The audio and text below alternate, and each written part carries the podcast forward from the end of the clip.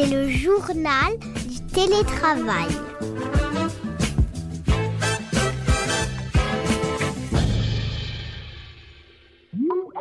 Bonjour et bienvenue dans le journal du télétravail, le podcast qui vous aide à mieux comprendre les bouleversements du monde du travail aujourd'hui. Dans cet épisode, nous allons nous pencher sur une étude de l'ARSEG, spécialiste de l'immobilier, qui, pour la première fois, mesure l'impact du télétravail sur le marché de l'immobilier d'entreprise.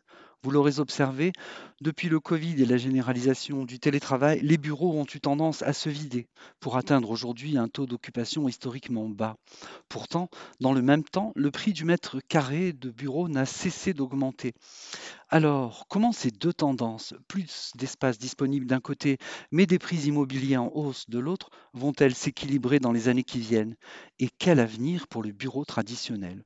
Pour le savoir, nous recevons aujourd'hui Latifa Akou, présidente de l'ARSEG, venue nous parler de cette étude étonnante. Bonjour Latifa. Bonjour André. Est-ce que tout d'abord, vous pourriez nous présenter un petit peu ce que c'est que l'ARSEG Oui, l'ARSEG est l'association des directeurs de l'environnement de travail, qui est une association euh, à but, euh, une association professionnelle à but non lucratif, 1901, euh, qui est une association qui a 47 ans d'existence, euh, présente sur tout le territoire national et qui a pour objectif de valoriser, promouvoir l'environnement de travail et maintenant les environnements de travail. Nous sommes une filière hein, qui aujourd'hui pèse sur euh, l'économie et la société euh, française euh, de près de 102 milliards de chiffre d'affaires et plus d'un million de d'emplois sur tout le territoire. Et justement, vous présentez aujourd'hui une étude sur la tendance des coûts du mètre carré des espaces de travail. Est-ce que vous pouvez nous en présenter les principaux enseignements? Oui, la première chose que, nous voyons, c'est euh, l'augmentation euh, de l'immobilier aux alentours euh, de, de 10%. Alors cette augmentation, elle est due clairement à l'inflation et puis l'augmentation de l'indice immobilier qu'on appelle l'ILAT. N'oublions pas que ce poste de l'immobilier, c'est le deuxième poste de charge après la masse salariale. On a d'un côté un coût du mètre carré qui augmente en moyenne de 10%, mais d'un autre côté, on a aussi davantage de vacances et d'espaces disponibles dans l'immobilier professionnel. Comment est-ce que vous expliquez ça? Alors, je l'explique par le fait qu'on soit passé en, euh, en, télétravail et que beaucoup, euh, que les entreprises ont énormément libéré ou sont en train de libérer des espaces de travail et des mètres carrés, des étages de bâtiments. Et qu'aujourd'hui, euh, les entreprises à la fois doivent s'adapter à, une nouvelle, de nouveaux modes de travail puisque leurs salariés travaillent à, distance et chez eux, et d'autre part, la crise économique euh, qui est liée euh, à, la, à la crise sanitaire et maintenant à la crise énergétique incite les, les entreprises à faire des économies. Et comme euh, je le disais tout à l'heure, c'est quand même le deuxième poste de coût euh, après la masse salariale. Donc c'est là où les entreprises peuvent trouver des, des économies substantielles. Quel est aujourd'hui le coût du poste de travail donc? Il est de 1037 euros le poste. Il a été réduit de moins 19%. Pourquoi? Pas lié au mètre carré, mais lié aux services euh, qui sont euh, autour, notamment tout ce qui est service euh, courrier, service d'accueil et surtout la restauration, puisque la restauration a été très impactée en 2021 et l'est encore cette année. Ça sera encore l'année prochaine, pour la simple et bonne raison que le télétravail a fait que la fréquentation des restaurants s'est réduite. Donc ça, c'est le premier point. Dans le poste de travail aussi, l'autre, euh, on va dire l'autre euh, indicateur qui est en chute libre, c'est les déplacements professionnels, qui s'est réduit de près de 50%, précisément 49%. Les déplacements professionnels étaient déjà en réduction avant la pandémie, parce que un voyage, un déplacement coûte très très cher. Ça fait depuis deux ans que les déplacements se sont réduits de façon drastique, liés à la fois à la pandémie, mais aussi pour des raisons économiques et des raisons environnementales. Les services ont été réduits. Ils ont été réduits, mais en même temps, ils sont remplacés par des nouveaux services qualitatifs euh, qui correspondent à des nouvelles attentes. Une restauration peut-être où il y a moins de fréquentation, mais plus qualitative, plus variée, plus bio. Une conciergerie où il y a plus de bien-être, où vous avez une offre euh, qui va de, l'esthétique à pourquoi pas euh, des massages et puis euh, aussi des services de santé. On demande beaucoup maintenant des acupuncteurs, des kinés, et puis euh, des services de sport et même des services euh, artistiques qui se sont aussi euh, invités dans l'offre de services proposés aux salariés parce que ça correspond aux demandes.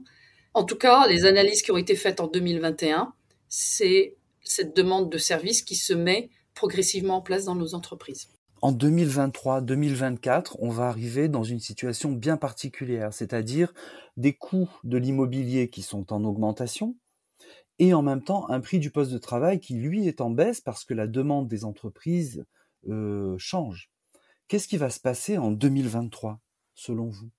Bah, Selon moi, je pense que beaucoup d'entreprises vont continuer à optimiser et en même temps à mettre euh, de l'argent euh, en contrepartie sur du service pour continuer à attirer et à fidéliser les, talents et leurs collaborateurs. Les surfaces vacantes vont être euh, euh soit transformées en coworking, en tiers-lieu, mais pourquoi pas une réflexion plus générale, mais qui, qui sera liée à la, aux collectivités locales? Pourquoi pas transformer les espaces de bureaux en espaces de logement même si ça demande beaucoup de travaux? Mais en tout cas, je pense que les réflexions ont déjà commencé et vont continuer à, à, se, à perdurer dans le temps. Et pourtant, euh, vous restez persuadé que le bureau a un avenir euh, dans ce paysage euh, étrange?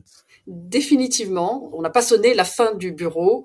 Le bureau existera avec une surface réduite, mais perdurera parce qu'il est le port d'attache pour tous les salariés, pour tout employeur qui veut conserver sa marque employeur et qui veut continuer à attirer, à fidéliser et pour que ses salariés aient ce, ce qu'on appelle le sentiment d'appartenance. Quand même, c'est une crise potentielle qui se prépare sur le marché de l'immobilier d'entreprise, en fait, non?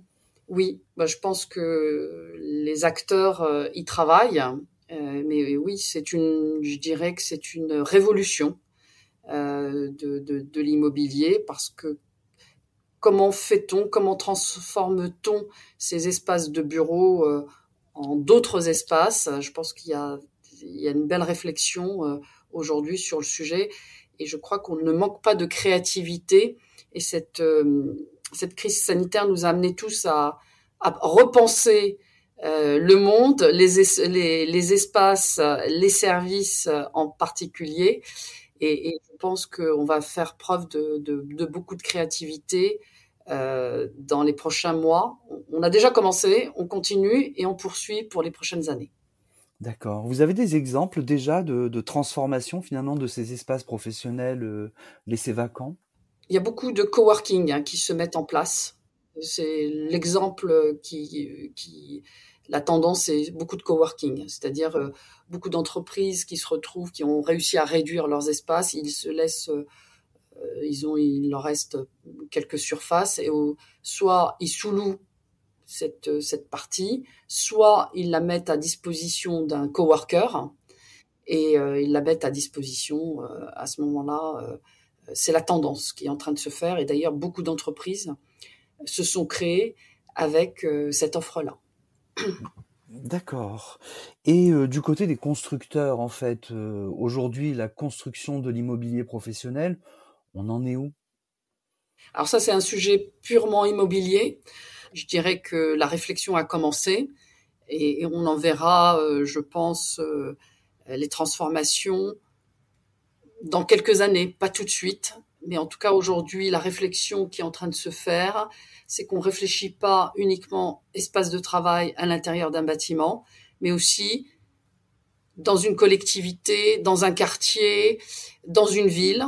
C'est-à-dire que on, a élargi le périmètre euh, de l'espace de travail. Et puis, bien évidemment, on a intégré euh, aussi le télétravail, les tiers-lieux. Mais surtout, le périmètre est plus large et il faut tenir compte de, de l'extérieur euh, du bâtiment. C'est-à-dire que finalement, vous nous parlez euh, d'une hybridation euh, potentielle du, du bâtiment professionnel vers autre chose, avec son environnement, avec peut-être des logements, pourquoi pas des résidences Tout à fait, des, des, commerces. Des commerces. C'est-à-dire que on, ne vit plus un, un, espace de travail que dans un immeuble tertiaire, mais aussi dans un quartier, dans une ville, avec des commerces, euh, des, des services en dehors et euh, en dehors et en dedans du bâtiment, des logements euh, et tout ça pour créer aussi un lieu de vie et non plus uniquement un lieu de travail. Nous vivons une véritable révolution du travail puisque nous la vivons non, non seulement dans l'environnement de travail, mais avant tout dans le management, euh, avec l'hybridation, le télétravail, les nouveaux modes de travail. Euh, on est dans une époque de totale révolution et on est, de mon point de vue, qu'au début. Eh bien, Latifa Akou, présidente de l'ARSEG, je vous remercie sincèrement de ces explications, de cet éclairage très intéressant qui nous prouve que le monde de l'entreprise est loin d'avoir cessé d'évoluer et que justement il est en proie aujourd'hui à des bouleversements qui, euh, ben, qui promettent de changer pas mal de choses dans les années qui viennent. Merci. Merci à vous. C'est le journal du télétravail.